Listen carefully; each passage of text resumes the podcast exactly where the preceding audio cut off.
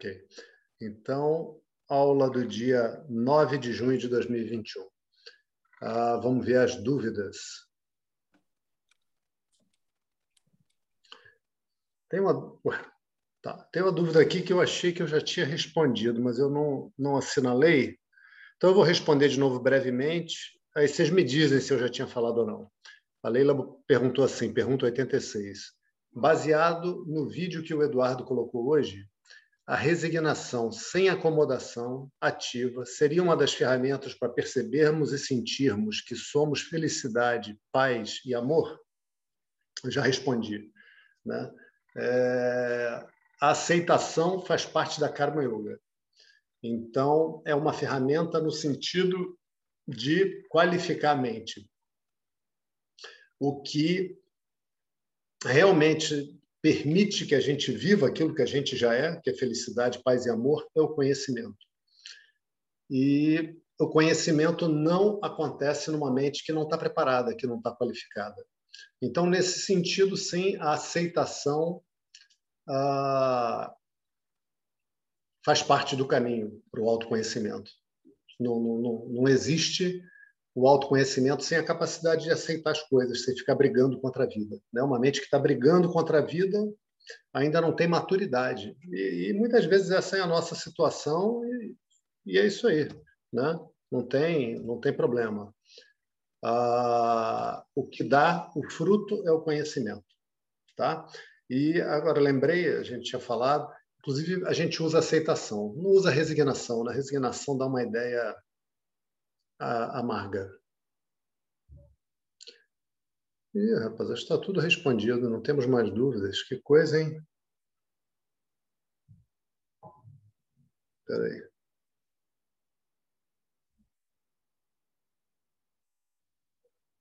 Não, tem perguntas aqui em branco.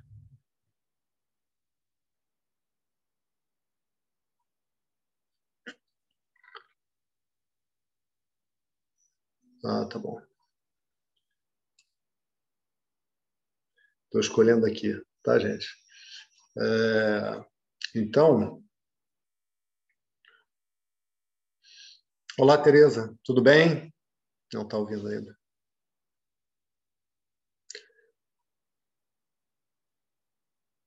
Tudo bem, Tereza? Olá, querida. Ah, então, a pergunta 131 da Bianca. Não compreendo bem as diferentes linhagens do yoga, suas origens e práticas. O caminho que fazemos seria correspondente ao Jnana Yoga? Poderia o professor discorrer um pouco sobre o assunto?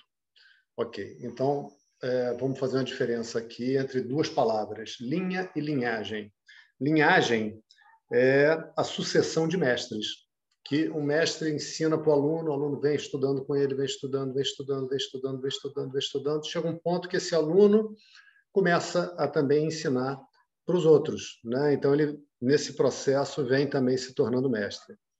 Isso é uma linhagem, né? Então essa linhagem se chama ah, também parampará, que é aquele que está mais adiantado ensina para o que está menos adiantado.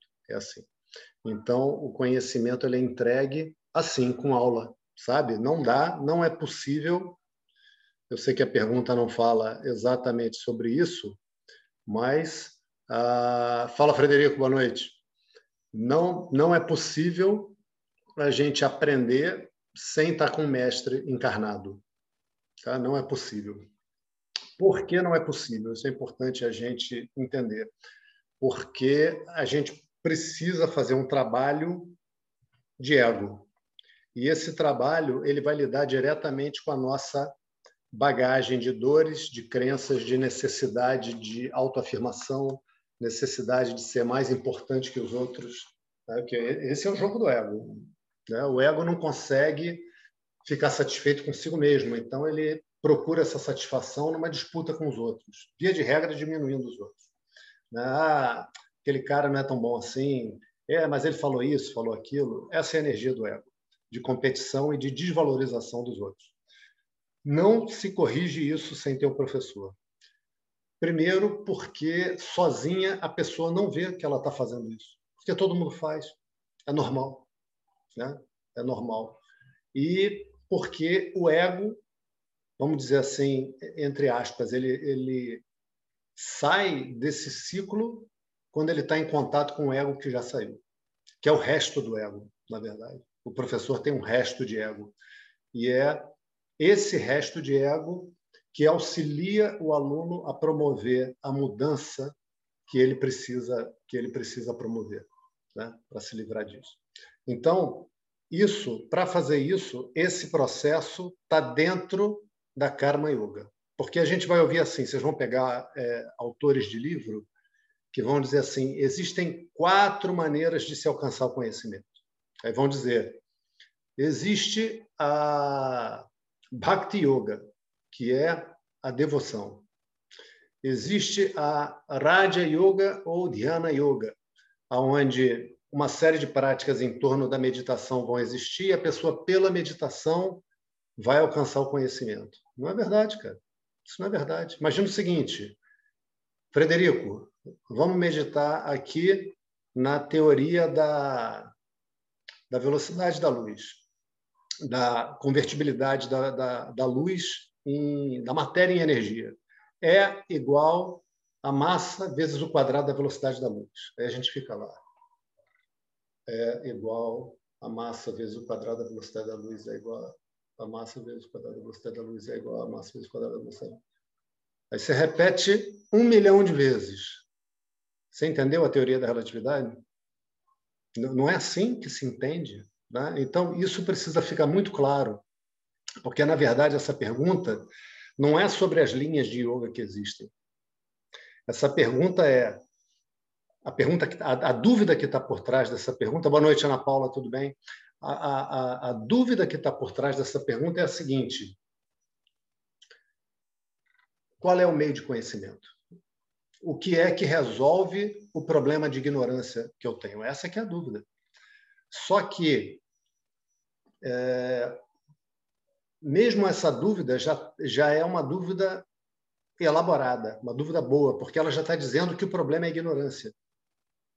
Porque se meu problema é ignorância, a única coisa que resolve é conhecimento.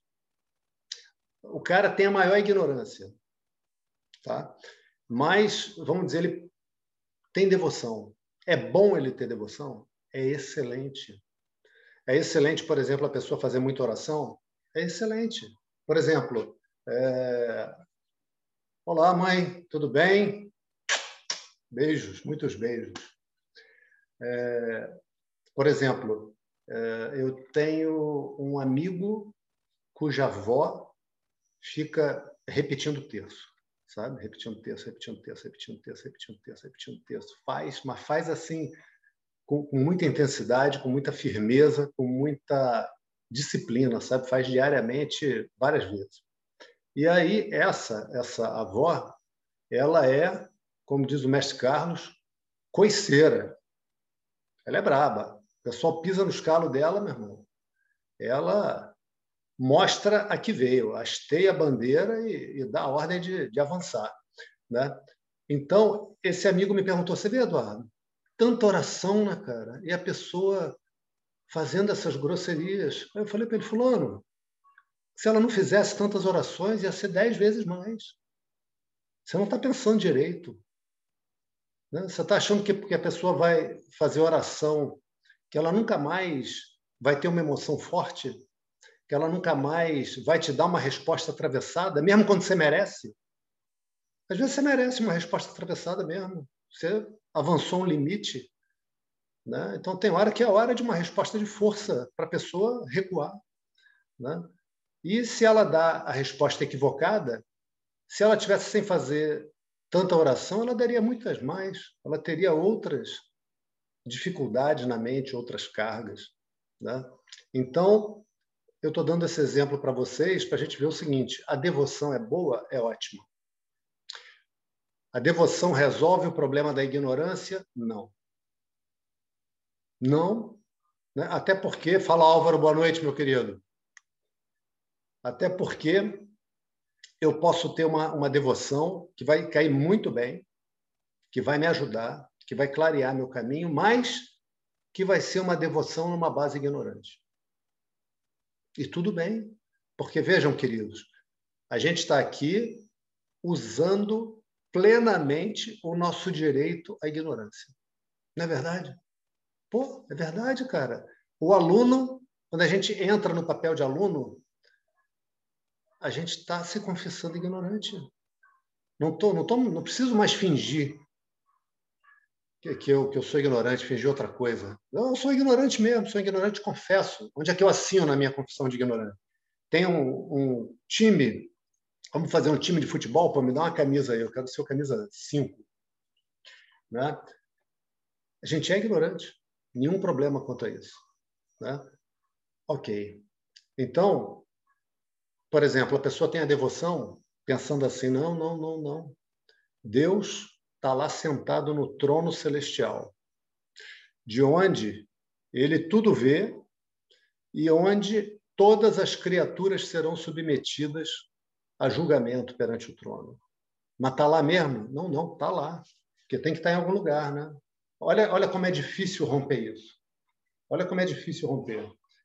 Tem que estar tá em algum lugar, né? Como é que você vai falar de algo? Pensa, olha só, gente. Olha, olha, olha como é que o, o essa pergunta é profunda e complexa para a gente responder. Como é que você vai pensar em algo sem pensar que este algo esteja em algum lugar? Estão entendendo a pergunta? Porque todas as coisas na minha vida inteira que eu penso estão em algum lugar. Pode ser até uma coisa muito sutil. Vou dar um exemplo. Onda de rádio. Aonde que a onda de rádio está? Está ah, tá no espaço, está em toda parte. Só que está em toda parte, mas ela se propaga com a velocidade da luz e cai é, proporcionalmente ao quadrado da distância da fonte emissora. Então, ela vai ficando fraquinha, fraquinha, fraquinha, vai tendendo a zero, mas está em toda parte. Ok. Mas, mesmo com essa explicação complexa, a gente pensa que ela está em alguma parte. Então, necessariamente, a pessoa, pensando dessa maneira, que é a maneira que atribui realidade ao universo, que, que diz que o universo é a realidade que existe, a pessoa vai pensar: não, não, tem Deus, mas Deus está lá em algum lugar. E para esse Deus que está lá no trono, com anjinhos, a pessoa pode pensar em anjinhos, que é tão bonitinho anjinho, a pessoa pode pensar naqueles anjos combatentes, eu gosto mais desse, o anjo com a espada levantada, né? Está lá ele, está com a guarda dos serafins e, e tudo mais, né? Está lá ele, lá, lá é alguma, alguma localização no universo. Mesmo que sutil, mesmo que astral, mas é uma localização no universo. Né? Então, você pergunta assim, mas vem cá, se Deus está lá, como é que ele criou o universo? Né? Claro que a gente não quer botar pedra no sapato das pessoas, né? mas é aqui entre nós. Se Deus está lá em algum lugar e lá necessariamente faz parte da, da manifestação do universo, como ele pode ter criado o universo já estando dentro do universo que não existia? Ou seja, de verdade, de verdade, toda devoção baseada em forma é equivocada, é apenas um grau de devoção, mas ainda assim é devoção. Mas se ela é equivocada e ela é ignorante, como é que a ignorância pode livrar da ignorância? Veja, quando eu digo que é ignorante, eu não estou dizendo que é ruim. É boa? É boa? Ah, é nisso? É dessa maneira que você pensa? Então faça. Porque Cristo mais adiante vai dizer, vai dizer, né? Eu recebo todas as orações, em todas as formas. Com qualquer nome que me chamem, todas as orações eu recebo, porque eu sou o Senhor de todos os caminhos. De todas as maneiras de pensar, a respeito da fonte do universo, eu sou o Senhor. Né? Nenhuma dessas orações eu jogo fora. Todos eu abençoo. Todos eu abençoo. Né? Mas a ignorância continua lá. Né? Outro caminho que tem é a. Falamos da uh, Bhakti Yoga, falamos da meditação. Né? Se a pessoa também não sabe no que meditar, se ela ainda não entendeu Hoje a gente vai falar um pouco disso a aula. Se não, se não der hoje, vai ser na próxima. Como que a pessoa vai meditar no poder se ainda nutre ideias equivocadas? Ele vai meditar conforme ele é capaz de pensar. Então, como aquilo que é baseado na ignorância vai livrar da ignorância. Ainda não. Vai ser bom? Vai ser bom. Vai trazer qualificação para a mente? Com certeza. Vai dar capacidade de concentração? Sim. Vai dar capacidade de ter mais exame em relação a essa individualidade? Sem dúvida. Vai qualificar a mente? Sim. Vai dar o conhecimento? Não. Não vai dar o conhecimento. Não. E aí, das quatro linhas que são ditas, né? isso é um equívoco, tá? Domear dessas maneiras. Pô, Eduardo, mas tem mestres que falam isso, eu sei. O que eu posso fazer? A gente está aqui tendo aula, eu tenho que falar para vocês como é. A gente aqui não é mais literatura de banca de jornal. A gente está ensinando a tradição, como é. Né? E é Jnana Yoga. Jnana Yoga é o yoga do conhecimento. Jnana Yoga dá o conhecimento? Sim. O que é Jnana Yoga? Como é que é a prática do Jnana Yoga? É isso que a gente está fazendo agora. É a transmissão de Brahma Vidya, do conhecimento de Brahma. E como é que isso acontece? Uma aula, onde o professor ensina os alunos, os alunos ouvem aquilo, tiram as dúvidas, etc, etc, e assim prossegue. Então, todas essas outras linhas, vamos dizer assim, entre aspas, todas essas outras yogas, todas estão dentro da Karma Yoga. É aquilo que a gente chama de Karma Yoga, que vai ser como a pessoa vai qualificar a sua mente. Então, a devoção qualifica a mente, a meditação qualifica a mente, a ação correta, feita com a atitude correta, qualifica a mente. Né? Ah, enfim, e mais uma série de outras práticas que não têm um nome com yoga no final, mas que qualificam a mente. Por exemplo, às, às vezes a pessoa tem uma mente tagarela. Não sei se eu já falei isso para vocês, já passei do tempo das dúvidas aqui. Né? Aí o, o, professor vai fazer o seguinte: estamos no astro, imagina. Fulano, você agora está em silêncio. Você só pode falar com a Laura. Se você precisar de alguma coisa, a Laura é tua amiga. Você fala com a Laura que a Laura vai providenciar. Com as outras pessoas você não fala. Você vai botar um crachazinho onde vai estar escrito Mauna, que é essa disciplina. Por quê? Porque a pessoa tem a necessidade de falar incontrolável. Como aquilo não está dando, a pessoa largou tudo para estar tá no astro. Então o professor está dando uma bênção para ela. Ó, faz agora já que você veio para cá com a força de estudar, faz essa disciplina. E o cara sossega o facho, cara. ou vai embora, ou sossega o facho ou vai embora. Né? Então, isso também está dentro da Karma Yoga. Todas as práticas que conduzem a essa mente qualificada. Então, vamos começar, que já passamos da, da hora. Depois eu marco.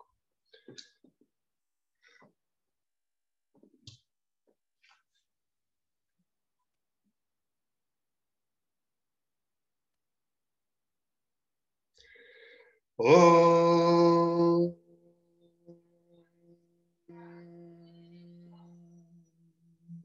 सदाशिवसमारम्भम् शङ्कराचार्यमध्यमाम् अस्मदाचार्यपर्यन्ताम् वंदे गुरुपरम्पराम्। श्रीजगन्मातरम् स्थित स्थितदीपाद्मकासनम्।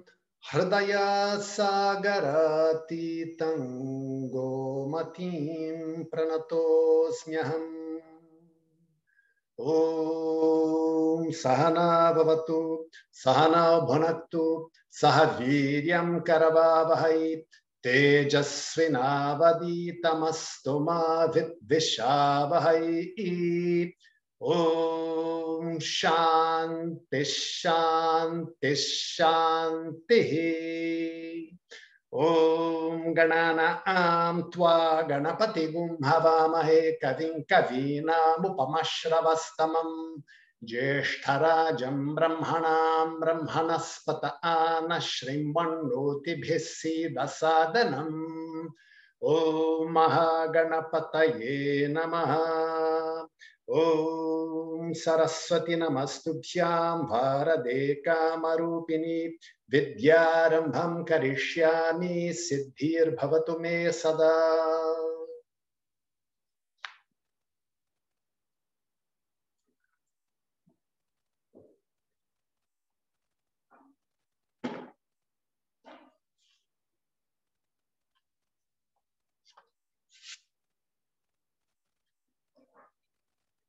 Fomos até o 51?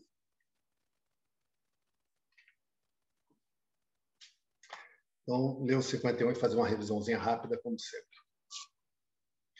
Karma buddhiyukta hi phalam tyaktva manishinah janma bandha vinirmuktah padangachyantyanayam. Tradução da professora Glória. Pois aqueles que são discriminativos, dotados desta atitude, que é Karma Yoga, tendo abandonado o resultado que nasce da ação, tendo se tornado livres da prisão do nascimento, livres de sofrimento, alcançam a liberação. Ok, então a situação é a seguinte: até o verso anterior, até o 50, Krishna falou da Karma Yoga. E esse tópico agora está encerrado. Ele agora vai falar, ele está concluindo o resumo do ensino que ele tinha para falar para Arjuna, porque a Gita ela é estruturada e o ensino também, né? A Gita é estruturada assim, porque o método de ensino é, é estruturado assim, através de resumos. Então, o capítulo 2 resume o ensinamento, dá uma ideia geral. Depois, tudo que foi falado do capítulo 2 vai ser aprofundado, especificado, com inserções. Ele vai fazendo inserção de outros tópicos. No meio do caminho, novos resumos surgem por outros pontos de vista. Depois, no capítulo 18, que é o último, é feito um outro resumão geral por um outro ponto de vista. Então, aqui, o tópico da Karma Yoga está concluído e agora ele vai explicar, a partir do verso seguinte, é, já, já a partir desse verso, do 51, ele vai explicar como é que é o caminho. Né? Vem cá, nesse caminho para o conhecimento, porque olha só, Ágil, você chegou diante de mim aqui, finalmente, finalmente, né? porque às vezes a pessoa não tem essa bênção. Você chegou diante de mim, finalmente derrotado. Mas Krishna queria que Arjuna tivesse derrotado, que Arjuna tivesse derrotado não seria possível, porque nós somos Ishvara. Não é possível nos derrotar. Mas que a tentativa de controlar o mundo através da sua posição de príncipe, de guerreiro, de homem bonito, desejável, querido, habilidoso, admirado, a tentativa de controlar o mundo e ser feliz através da conquista de, de posições, através da mudança das situações, se mostrou impossível para Arjuna, sendo ele tudo isso. O que dirá para nós que somos engenheiros, médicos, funcionários públicos, é, professores, estagiários, seja lá o que sejamos nós. Né? Nós não somos príncipes, não somos guerreiros, não somos o mais bonito do mundo, nada disso. Né? Então, finalmente, essa maneira louca de olhar o mundo para Arjuna caiu por terra. Não havia alternativa que ele olhasse. Fazendo isso aqui, eu acho que eu vou ser feliz. Não tinha, não. Ele recebeu a bênção das portas fechadas. Todas as portas que ele podia imaginar estavam hermeticamente fechadas a ele. Né? Então, Arjuna, assim eu te recebi. E te ensinei sobre você mesmo. Te ensinei sobre o Atma. Mas eu sei que você não entendeu.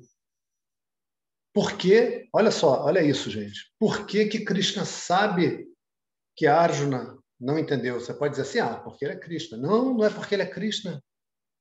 É porque ele chega em frangalhos. Em frangalhos diante de uma situação de vida em que ele não conseguia encontrar um caminho onde ele pudesse tomar uma decisão e caminhar naquela direção para resolver a vida dele, ou seja, para ficar bem, para ficar feliz, para ficar em paz, ainda que relativa.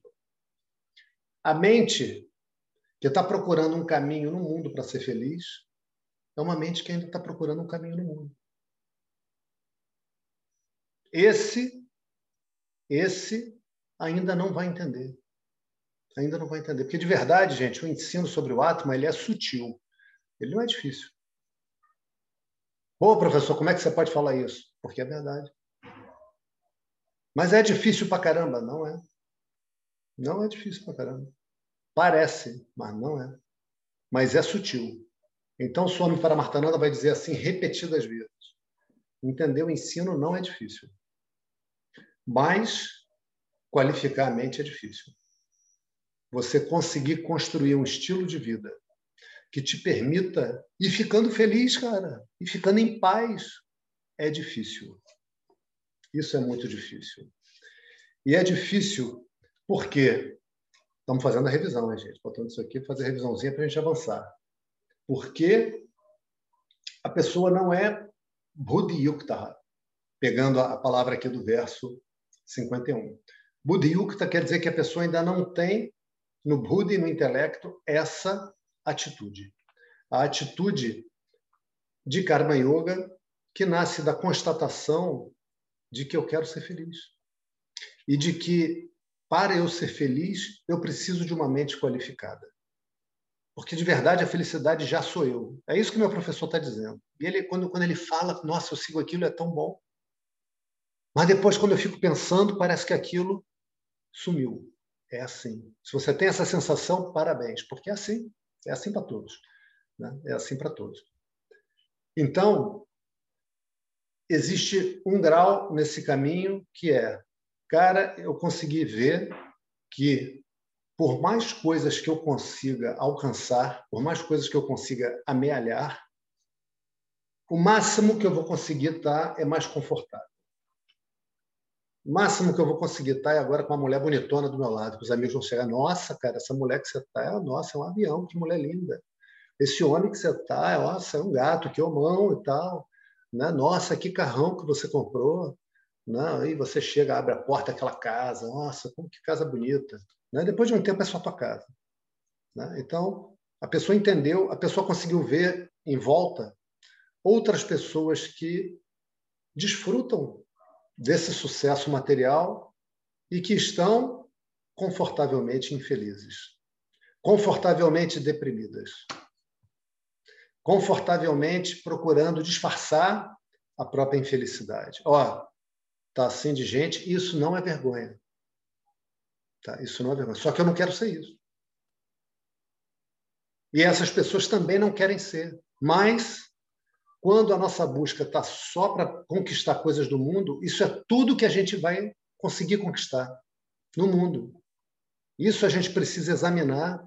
E eu falei para vocês, é preciso ter a honestidade em um momento quietinho, quietinho, que não tenha ninguém fazer uma oração e perguntar para minha mente o que, que eu quero e ver o que, que a mente devolve.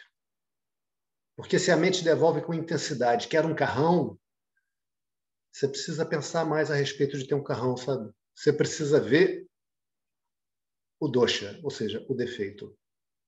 Precisa ver. Precisa ter a coragem de ver. Ter um carrão é bom, é bom você vai pagar 4.500 de, de seguro por ano. Quando você for fazer uma revisãozinha michuruca, o cara vai te cobrar mil pratas.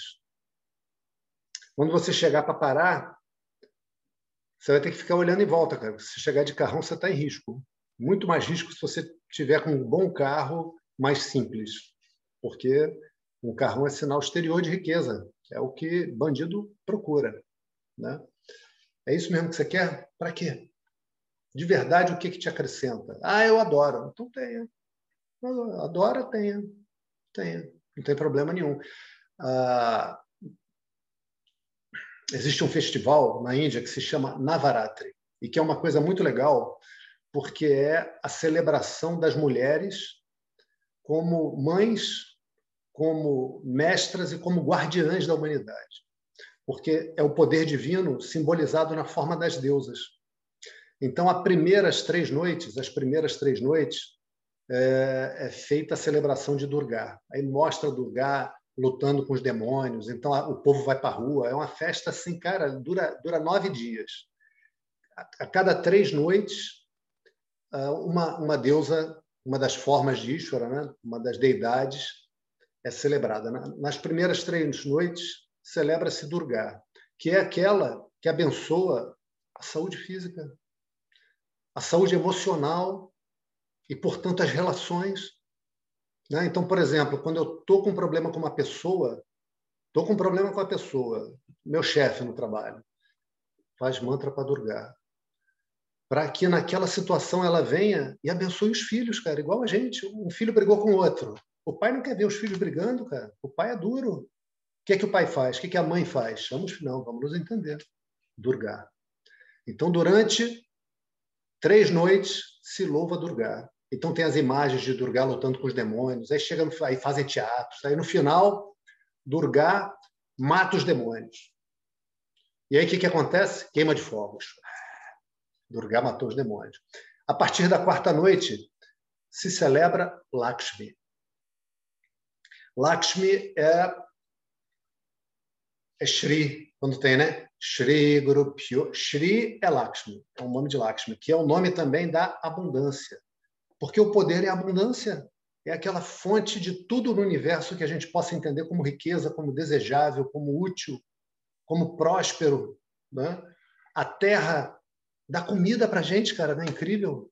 Você pega aqui no, no, no meu jardim, tem uma goiabeira, do lado tem um limoeiro, do lado tem uma pitangueira, do lado tem um pé de acerola, todos chupando a mesma terra e cada um dando uma coisa distinta. Olha que riqueza, olha que prosperidade da vida. Isso é Lakshmi. A gente poder trabalhar, poder extrair minério, derreter e fazer um carro, extrair borracha, fazer circuito elétrico, fazer coisas úteis, isso é Lakshmi a gente poder trabalhar e ganhar riqueza e acumular é Lakshmi. Então, a riqueza, desde a forma mais, vamos dizer assim, uh,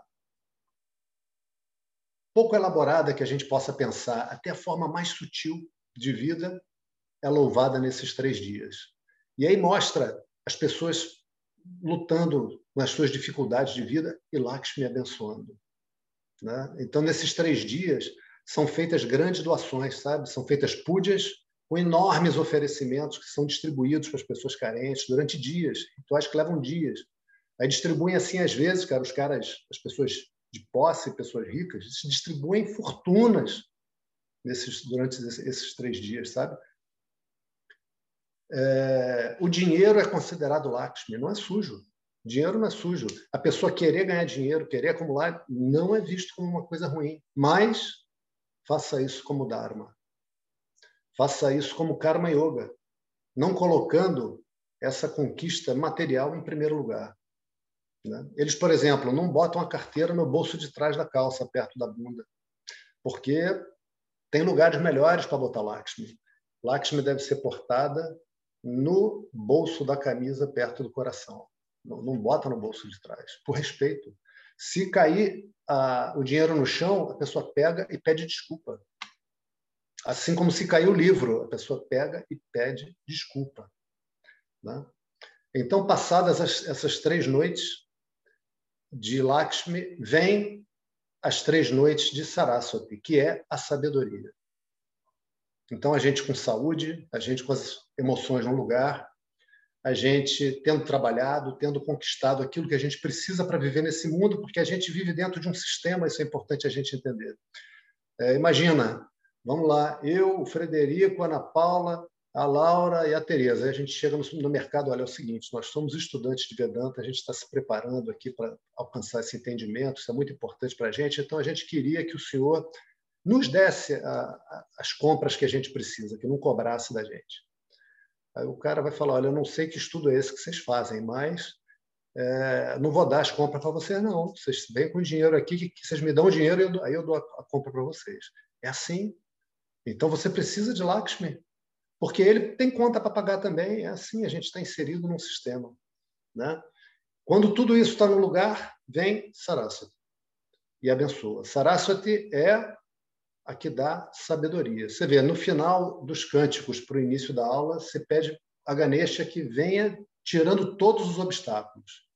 Que não falte luz, que não chegue uma má notícia na hora da aula, que ninguém tenha um problema de saúde, que não haja uma, uma perda financeira, uma perda material, uma, uma briga de família, porque isso tira a paz. Ou seja, tira todos os obstáculos para que possa acontecer o nosso curso. Olha quanto tempo está durando esse curso.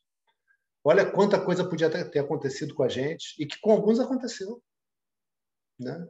Aconteceu. É, a Laura mesmo, que está aqui na aula, teve Covid, foi uma situação difícil. Eu tive algumas situações difíceis com meus pais, né? de saúde também, mas esses obstáculos foram ultrapassados.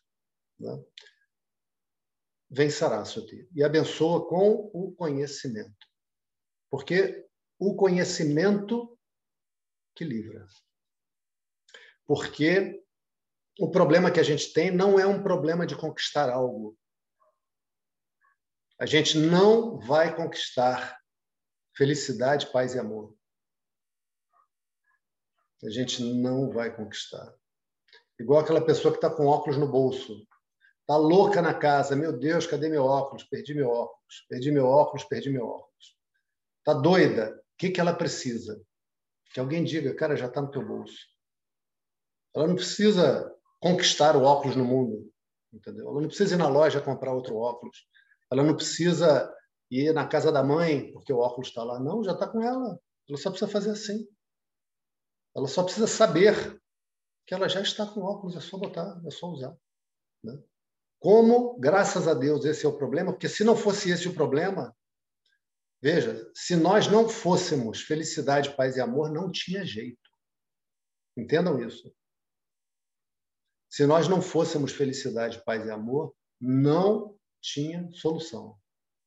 A gente teria só uma vida onde a gente teria que lutar pelas circunstâncias que de vez em quando dessem uma paizinha para gente, uma felicidadezinha para gente. E não é isso. Não é isso. E a gente vê que não é isso. Com lógica, a gente vê. Com lógica. Né? Uma lógica, inclusive, que tem um fruto maravilhoso também, que é a devoção. Olha que coisa engraçada. Chega a ser engraçado isso. Né? A devoção é fruto da lógica. Porque quanto mais eu entendo sobre esse universo, mais vai ficando claro que esse universo não pode ser obra do acaso. Mais vai ficando claro, por mais que eu esqueça, mas a mente começa a orar, pedindo que isso não seja esquecido.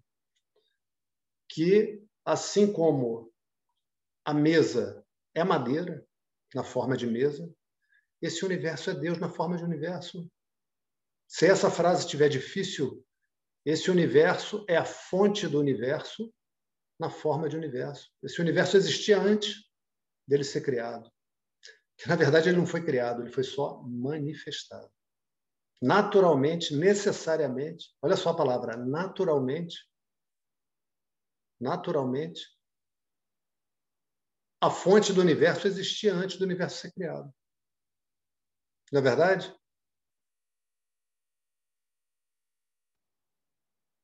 É verdade ou não é verdade?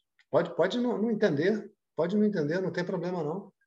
Porque a gente olhando esse mundo, aonde a gente vê algo que não é fruto de algo anterior. Não existe essa experiência. Essa experiência não existe. Por que, que, em relação ao universo, a pessoa tem dúvida se o universo veio de algo ou não? Vamos, pensa bem. Total falta de lógica total apego às suas superstições, total apego às bobagens que se falou antes, para bater no peito e dizer que era teu. Só, só bobagem vaidosa, mais nada. Né? Só, só total falta de lógica. Né? Então, com esse pensamento que vem sendo construído, essa pessoa começa a abandonar o resultado das ações. Por quê? Porque ele vai perseguindo Kauchalam. O que é Kauchalam? Habilidade na ação, que a gente viu no verso 50. Mais importante do que conseguir isso ou conseguir aquilo é conseguir uma mente qualificada. Por quê? Porque eu sou felicidade, cara. O que eu quero é ser feliz. Eu não quero viver confortavelmente infeliz.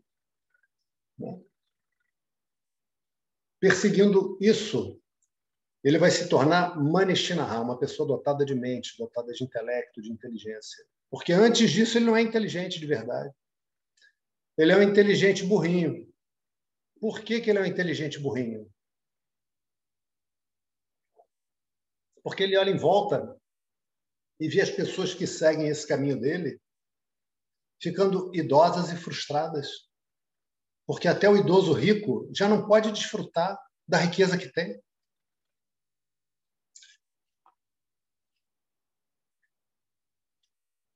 Tem um autor de direito, que é o Venosa, Silvio Salvo Venosa, em que, botando lá sobre direito civil, ele bota assim: uma das coisas boas que a riqueza traz é um bom casamento, se casar com uma mulher jovem e bonita. Beleza? Para que, que serve uma mulher jovem e bonita para um homem idoso? É fonte de alegria ou de apurrinhação, me pergunto. Né? Pô, vou te falar, é difícil, hein? Situação difícil. Para os dois. Para os dois. Né? Não é, Álvaro? Estou vendo a turma rindo. Né?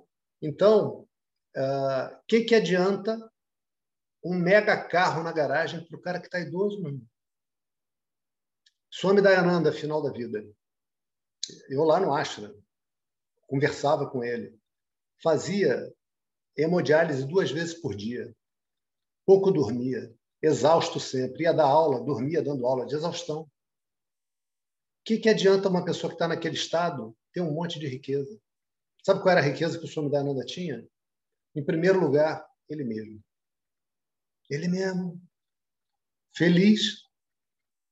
E feliz também de estar fazendo o que ele queria, sabe? Com os alunos, com as pessoas que vinham procurar, que as pessoas sabiam que ele estava no final da, da, da trajetória do corpo, e era um monte de gente vindo da Índia e de outros países. Então era fila todo dia, ele abençoava todo mundo, conversava um pouquinho com todo mundo, rindo de bom humor. E quando ele parava para dar aula para a gente, ele parava de vez em quando e falava assim: Que vida que eu tive, cara, que vida, como eu aproveitei a vida.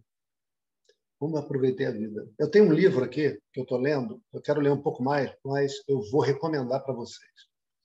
Que é um livro que o, o título é uh, O Dia de Morrer é um Dia que Vale a Pena Viver. Mais ou menos esse é o título. É o dia da morte, é um dia que vale a pena viver. Em que ah, é um apanhado de relato das pessoas que fazem esse acompanhamento dos doentes, sabe? Dos doentes terminais. E uma queixa muito comum dos doentes terminais era que ele achou que ia curtir a vida depois de se aposentar. E a gente tem essa vida, cara. Essa vida a gente tem, isso é um fato. Essa vida a gente tem para a gente fazer o que a gente quiser de verdade, desde que você esteja disposto a fazer o esforço de fazer e abrir mão de outras coisas, porque não dá para fazer tudo. Né? Então, existe escolha. E fica cada vez mais claro para o aluno qual é a escolha certa. Fica cada vez mais claro para o aluno o que é que ele quer. Fica cada vez mais claro. Né? Então, ele se torna Manishinaha, porque ele agora adquiriu clareza. Clareza em relação à caminhada dele nesse mundo. Como é que eu vou caminhar nesse mundo? Trabalhando, trabalhando, trabalhando para ter conforto. O que, que eu preciso comprar mais para então ser feliz? Né? Eu, eu vou me fazendo as perguntas. Mesmo que eu não tenha força para fazer, eu vou me, fa me, fazendo as perguntas. Eu vou buscando estar junto com o meu professor. Levo as perguntas a ele, escuto o que o meu professor fala. Né? Esse exame vai sendo feito. E, vamos dizer assim, os cantinhos da mente, aonde esses fantasminhas tinham um lugar escuro para se esconder, vão sendo clareados. E não tem mais onde se esconder nessa mente. E vai vindo, então, a clareza mesmo. E aí, Janma Bandha Vinir Muktaha. Né? ele se torna, então, livre da prisão do nascimento. Se torna livre. Se torna livre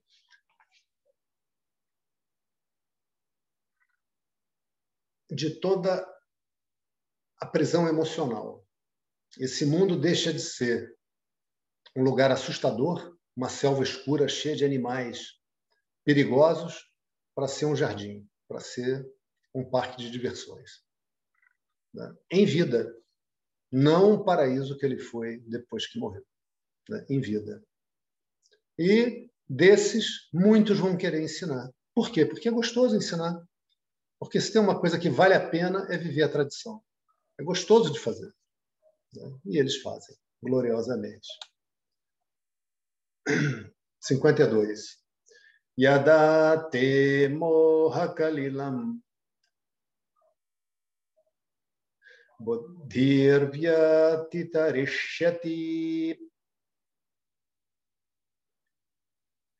तदा गन्तासि निर्वेदाम् श्रोतव्यस्य श्रुतस्य च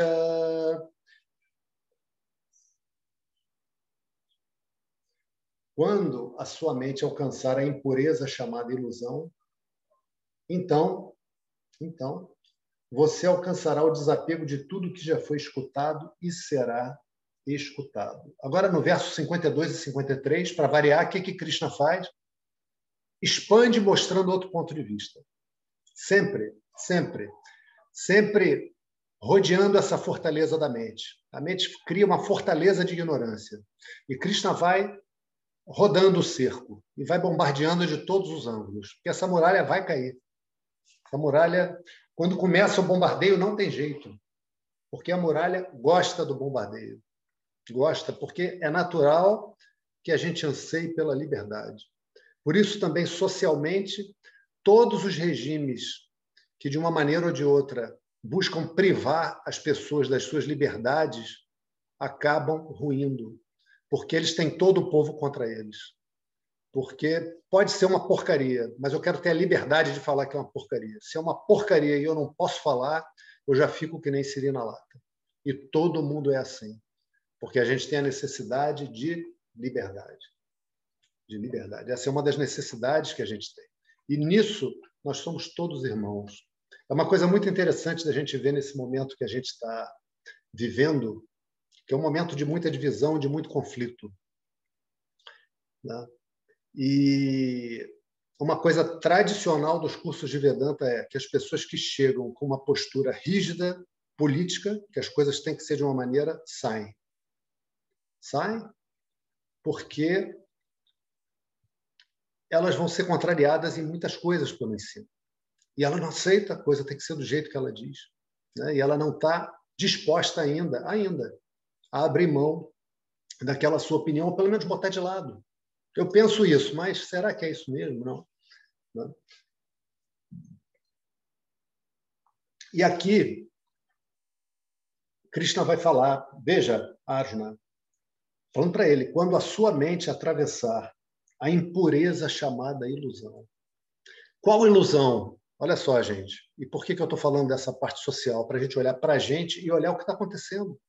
Porque entender o que está acontecendo faz parte do ensino. Viver no mundo faz parte do ensino.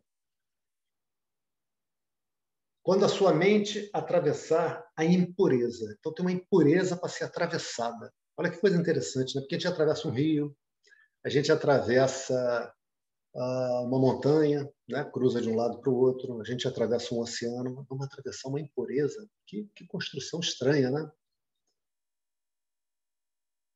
Essa impureza se chama, numa palavra, raga, que é a ideia de que eu vou conquistar alguma coisa no mundo que vai me dar felicidade. Ai, um marido. Ai, um filhinho. Filhinho não é uma coisa linda? Cara, é uma coisa linda ter filhinho. Né? Hoje eu fui lá, dei uma passada na casa do meu filho, meu neto dormiu no meu colo. Mas, tipo, eu não queria nem tirar. Coisa mais fofa, mais, mais gostosa. Né? Daqui a alguns anos será uma criatura grande e peluda. Sabe lá Deus como vai se comportar. Verdade é essa. Né? Verdade é essa. Né? Tomara que fique fofo, grande, peludo e fofo, e bonzinho, né? mas nunca se sabe. Todo mundo vai passar seus sacolejos, não é verdade? Quem já teve filho adolescente sabe, quem não teve, eu não estou rogando praga, é um fato. Todo mundo aqui já foi adolescente. Né? É assim, as coisas têm sacolejo. Não tem coisa no mundo que não tenha um peso, que não traga desconforto. Não tem conforto desacompanhado de desconforto. A gente vai no mercado e compra e fala, pô, por que, que coisa boa engorda? Porque não tem coisa boa desacompanhada de coisa ruim. Ah, isso faz bem pra caramba. Pô, por isso que é ruim pra cachorro. Hoje, hoje eu almocei lá no meu pai, né? Aí peguei resignadamente, palavra resignado, cortei um rabanete no prato. Aí pensei assim, não, isso faz bem, vou comer que isso faz bem. Eu tenho que fazer bem, né? Porque o negocinho ruim, né? Mas comi o rabanete todinho. Tudo bem, se a pessoa gosta, fica mais fácil para ela. Né? Então, Krishna diz: Veja, Arjuna, você e todos têm a ilusão de alcançar a felicidade através de uma conquista no mundo. Por isso, as circunstâncias do mundo, você tem que lutar com a sua família, talvez você matar algum parente querido, ou você vê essas pessoas serem mortas, você vê o reino ser destruído, e se vocês ganharem a guerra, é porque essas pessoas foram mortas ou por você ou pelos outros. Você vai lembrar que eles morreram numa batalha que você comandou, né? E é verdade isso, isso é um fato. E você não aguenta viver com isso, sabe por quê? Você só imagina felicidade dentro de um desenho que você faz na sua mente. Isso é uma fantasia. Isso é uma fantasia. Você vai estar lá matando o seu avô que você tanto ama e o que de fato aconteceu. E você é felicidade inabalável o tempo todo, que é diferente de ser a experiência de felicidade na sua mente. Você, para ter a experiência de felicidade na sua mente, precisa ter uma mente capaz disso. Por isso que a gente está falando de qualificação da mente. Tá? Você, Arjuna, é como uma pessoa que está desesperada procurando uma maneira de trazer água até a sua propriedade. Até que alguém chega, esse alguém é o professor, é o mestre, vai te dizer: veja, você tem uma fonte inesgotável de água na sua propriedade. É só você ter o trabalho de cavar direito.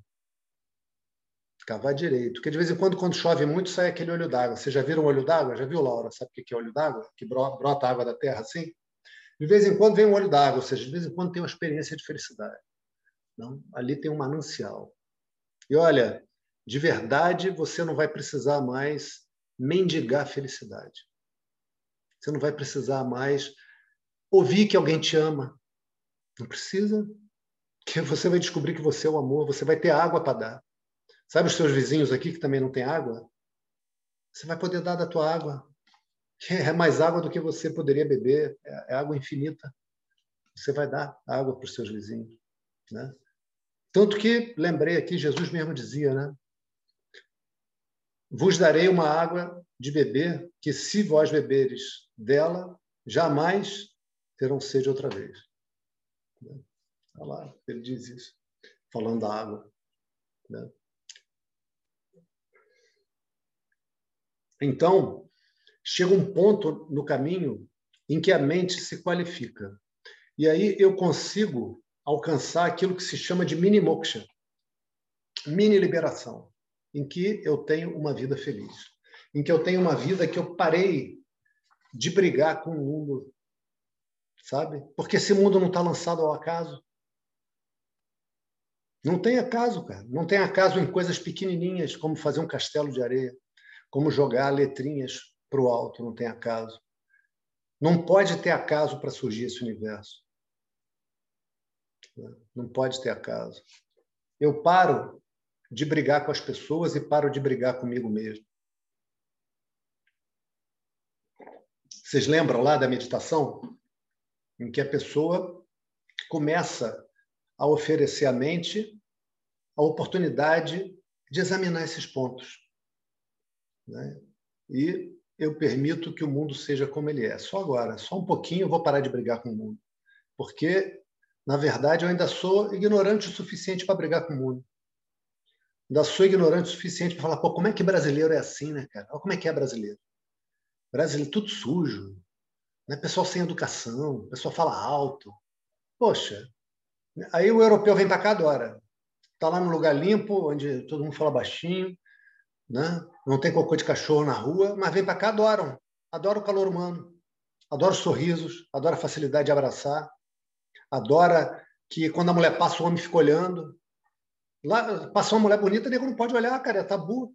Imagina isso, Frederico. Passar uma mulher bonita, o nego não olha. Não existe isso aqui. Né? Não, e outra coisa, passar um homem bonito, as mulheres olham e falam. Quantas vezes? Normal, normal. Né? Isso não está trancafiado, sabe? Uma coisa que não pode ser vivida. Pode ser vivido. Isso pode ser vivido aqui. Né? E a pessoa, então, aprende devagarzinho, um momentinho de cada vez, a permitir que o mundo seja como ele é. A pessoa aprende a permitir que as pessoas sejam como elas são, cara. Isso, isso é uma maravilha tão grande, gente. Olha, tem um mestre brasileiro, caboclo, baiano, que eu conheci há um tempo e que ele dizia assim: tá todo mundo certo. Dizem que uma vez lá na, eh, tem uma, uma escola espiritual também, né? E que houve uma briga enorme e que as pessoas se dividiram em dois grupos em relação a um assunto lá, que precisavam tomar providência era ou A ou B. E aí levaram para ele, porque o negócio foi parecia política atualmente, né? Não tinha não tinha um meio termo comum, sabe? Aí levaram ele. Aí ele ouviu, aí ouviu outro, aí ouviu outro, ouviu mais um, ouviu mais um e falou a seguinte pérola, pérola mesmo. Tá todo mundo certo. Aí a turma ficou louca, né? Pô, mestre, mas como é que tá todo mundo certo? Ele fala uma coisa, o outro fala exatamente o oposto.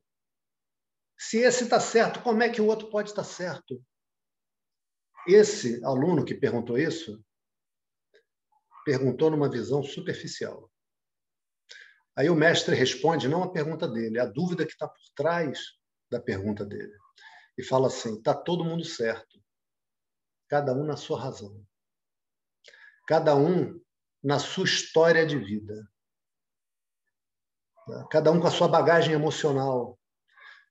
Lembrando as palavras da meditação. Se você tivesse vivido, que ele não usa isso, né? Se você tivesse vivido tudo que esse outro viveu, minuto após minuto, segundo após segundo, as mesmas pessoas, os mesmos exemplos, os mesmos valores, aquela, aquele avô maravilhoso, sabe? Te ensinando dessa maneira e você admirando o avô e crescendo com aquilo. Você ia olhar para essa situação ia pensar que nem ele, ia achar que esse é o certo. Né? Então, essa outra pessoa que você agora está querendo desganar está certa. Não que você esteja errado, você também está certo. Você também está certo. De verdade, meus irmãos queridos, meus alunos queridos, não tem ninguém errado nesse mundo. Ninguém. Não tem ninguém errado nesse mundo. Examina isso. Eu, eu visitei uma amiga esse final de semana.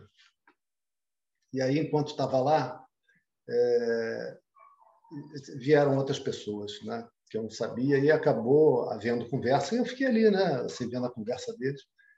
E aí, rapaz, a, a conversa foi para a política e o pau quebrou. Até uma coisa interessante, depois eu vim para casa e a, os meus vizinhos estavam recebendo visita de família, a conversa foi para política e o pau quebrou e eu daqui ouvia. Né? Então, essa é a situação que a gente está vivendo hoje. A situação, daí os cuidados, que a gente pode até falar aqui de política, mas vamos procurar falar levando para uma visão profunda, nunca para uma visão rasa. Na visão rasa, as pessoas vão brigar. Né? Aí olha o que aconteceu. Aí começaram a conversar. Né? Aí um, um falou assim, é, um dos que chegaram, né? Falou para o irmão da, da dona da casa: Estou muito chateado com você. Por quê? Porque você criticou o Supremo Tribunal Federal. Eu, Pô, não posso criticar o Supremo Tribunal Federal? Não pode. Aí eu também, olhando aquilo, né? mas eu já vi, já, já senti o um mau cheiro de cara. Falei, rapaz, não vou meter minha colher. Mas fiquei olhando.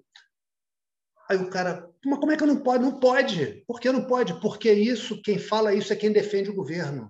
Não, mas eu não defendo o governo, o cara falava. Né? Como não? Eu não defendo o governo, eu falo mal do governo. Agora o STF está tá liberando traficante, chefe do tráfico, que nego levou anos para prender, que morreu gente da polícia até conseguir prender, nego vai, solta o cara e o cara se manda. Como é que eu posso aprovar isso? Mas não pode falar. Por que não pode falar? Porque senão está defendendo o governo. Né? E aí o cara, meu irmão, ficou danado a vida. Aí o, clima foi esquentando. Né? Aí daqui a pouco o cara falou outra. Esse que estava chateado. E tem mais. O quê? Você fica criticando o Pablo Vittar. Caraca, meu, onde isso vai parar? É, aí é, o cara, como assim criticando o Pablo Vittar? É, você passa escudinho do Fluminense com a cara do Pablo Vittar. Aí eu ia, cara, melhor calar a boca, que eu me dei conta que eu também faço isso. Né? E falei, não vou falar nada. Né? Aí fiquei olhando. Aí olha a situação. O cara, meu irmão, falou assim: você tem que entender que o Pablo Vittar é um herói, é um ícone. Aí eu fiquei pensando naquilo, cara, e, e, e agora eu tenho que abrir meu guarda-chuva que talvez vocês me taquem pedra. Mas tudo bem, mas ouçam com o coração aberto. Cara, por um lado, o cara tem razão, meu irmão. Aí eu pensei assim, na hora que o cara ouviu isso, falei, caraca, imagina se nego mandasse um escudo de clube de futebol com meu retrato para ridicularizar o clube. Vamos dizer assim, o time dos carecas, o time sei lá do quê. Imagina, e, e fosse a minha cara. Se, se a minha foto fosse usada como instrumento, como símbolo para ridicularizar alguma coisa. Não é fácil, cara. Vou contar para vocês uma coisa. Olha, talvez a gente passe um pouquinho hoje, porque o assunto se tornou suculento. Né? Aí fiquem à vontade para sair da aula, não tem problema. Vou contar para vocês uma coisa que aconteceu comigo uma vez. Acho que eu já contei, mas vou contar de novo. É, eu, eu estudava na UFRJ e tinha acabado de passar no vestibular para informática, super festejado, era um vestibular difícil na época. Já contei isso, Laura? Não? Aí, cara, a danada. Achei que tinha me gritado. Da Rede Globo resolveu fazer um, uma entrevista com os alunos da informática. E aí foram lá. Aí a, gente tinha um projeto lá de iniciação científica, tinha um professor que era responsável, o professor ficou super feliz. Aí falou: olha, a parada é a seguinte: vocês vão em casa, tomem um banho, façam um lanche gostoso. Lanche gostoso, falou isso. Bota uma roupa legal e venham. Né? Porque, pô, vão filmar, vai aparecer no Fantástico. Aí fui.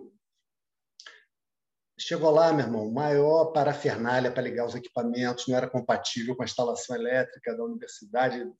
Enfim, se fez uma gambiarra lá, se conseguiu. E aí os caras foram entrevistando a gente e era tudo mentira. Tudo mentira, era tudo mentira. E a partir de determinado ponto da entrevista, eles começavam a perguntar tabuada, mas perguntava assim, cara, um monte. E aí botaram no programa, no Fantástico, eu, de todos, alguém tinha que ter esse karma, o karma era meu, uma tabuada que eu errei. Aí falar tanto vezes tanto, eu pá, falei errado. Isso apareceu no Fantástico numa noite de chuva. Cara, o telefone se jogava, sabe, das pessoas ligando para me gozar. Isso levou meses sendo gozado. Meus pais foram gozados. Todo mundo que, que de alguma maneira não gostava da gente por alguma coisa pegou aquilo para fazer gozações ácidas, cruéis, sem pena, sabe, sem pena. E aí eu fiquei pensando assim, cara, isso que eu passei o pau quebrando lá, né? Voltando, eu na visita lá e o pau quebrando.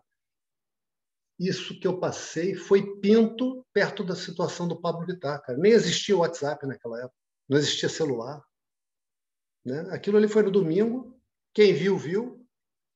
Quem viu e não me reconheceu perdeu a chance, né? os caras do ônibus e tal. Né?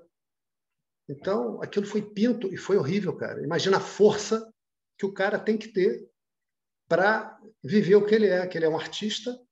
É uma música que eu não gosto. Também não gosto da Anitta, que é bonita, mas a música eu não gosto. Né? Quando dizem que o Pablo Vittar é a mulher mais bonita do Brasil, eu tenho vontade de, de, de perguntar como é que eu faço para me enterrar, né? pelo amor de Deus. Né? Mas tudo bem.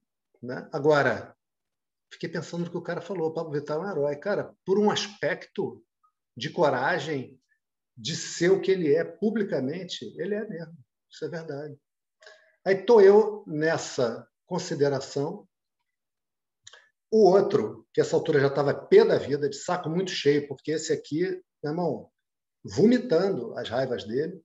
O outro fala: vem cá, por que você não fala das crianças cujos pais são policiais e são assassinados. Por que você não diz que essas crianças que vão crescer sem pai porque o pai foi morto por bandido, essas crianças são heróis? Sem nem saber o que, que significa a palavra herói ainda. Aí o outro, ah, é, de novo você está defendendo o governo. Que é isso, quem fala é quem defende o governo. O cara, não, povo não. Criança ficando sem pai porque o bandido matou, você é contra essa criança? Né? Uh, vem até uma energia, né, meu? Até esquenta a cabeça, me dá até um, um calor na cabeleira aqui. Pergunta: quem está certo, quem está errado? Está todo mundo certo. Cada um na sua razão. Então, a conversa depois continuou um pouco mais, né?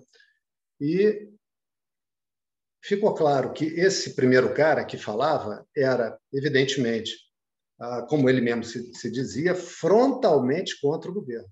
E era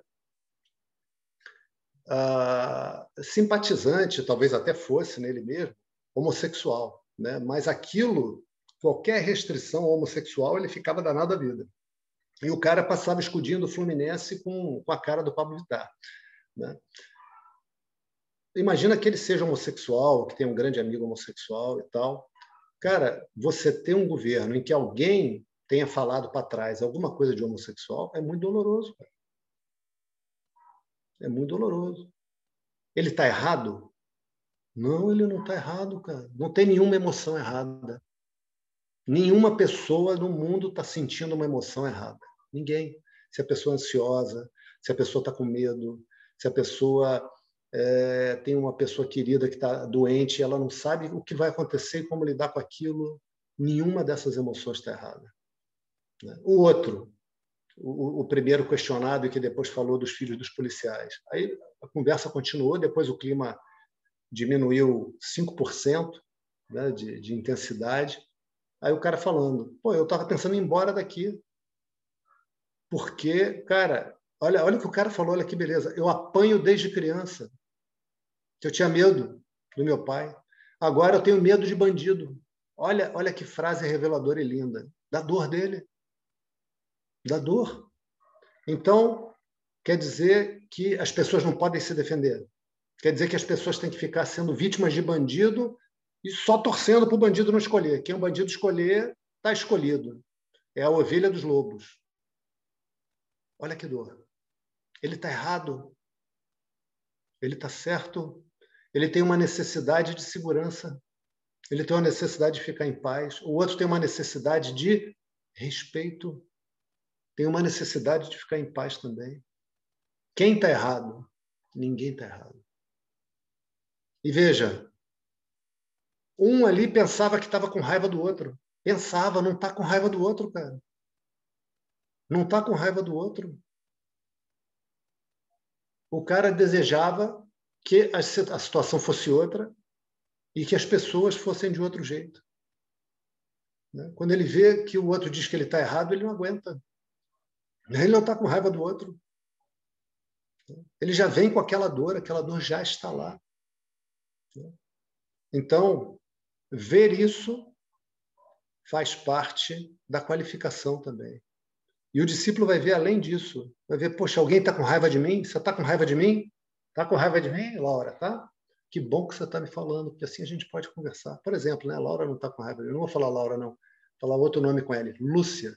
Que bom, Lúcia, porque assim a gente pode conversar. Mas me diz aí, ah, porque você falou tua coisa, falou assim, falou assim. É verdade, eu falei isso.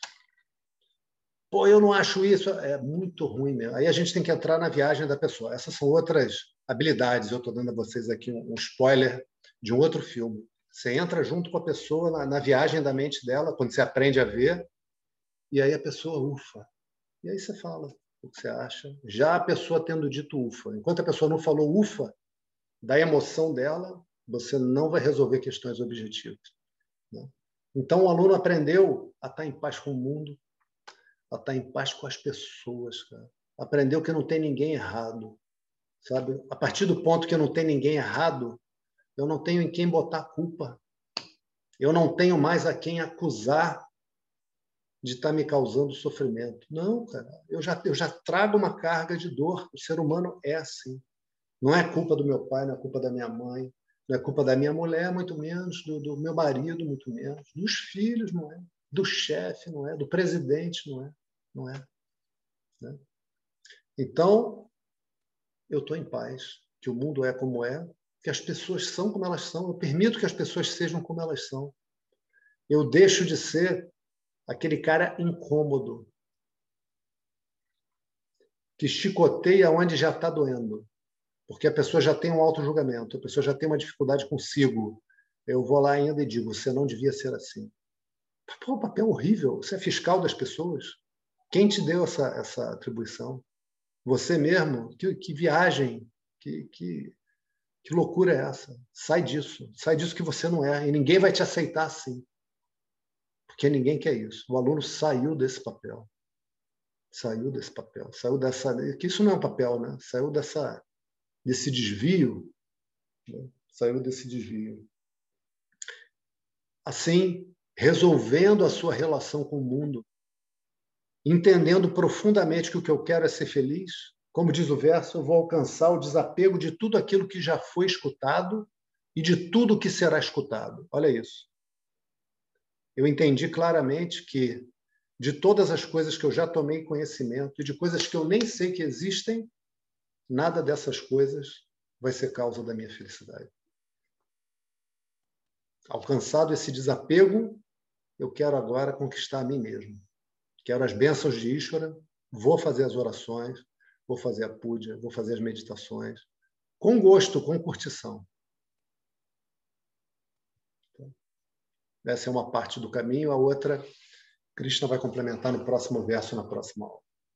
Om Purnamadav Purnamidam Purnat Purnamudachyate पूर्णस्य पूर्णमादाय पूर्णमेवावशिष्यते ॐ शान्ति शान्ति शान्तिः हरिः ॐ श्रीगुरुभ्यो नमः हरिः ॐ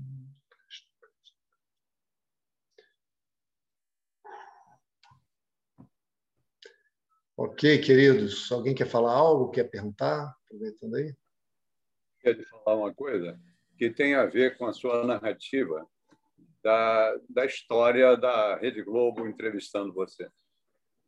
Eu vivi, claro, esse, esse draminha. Fiquei muito chateado, né? o nosso telefone não parava e aconteceu. Peraí, peraí, peraí, peraí, peraí, peraí, peraí. Tem coisas que são só para quem está na aula, né? Deixa eu parar de gravar. É. Então, tinha um vizinho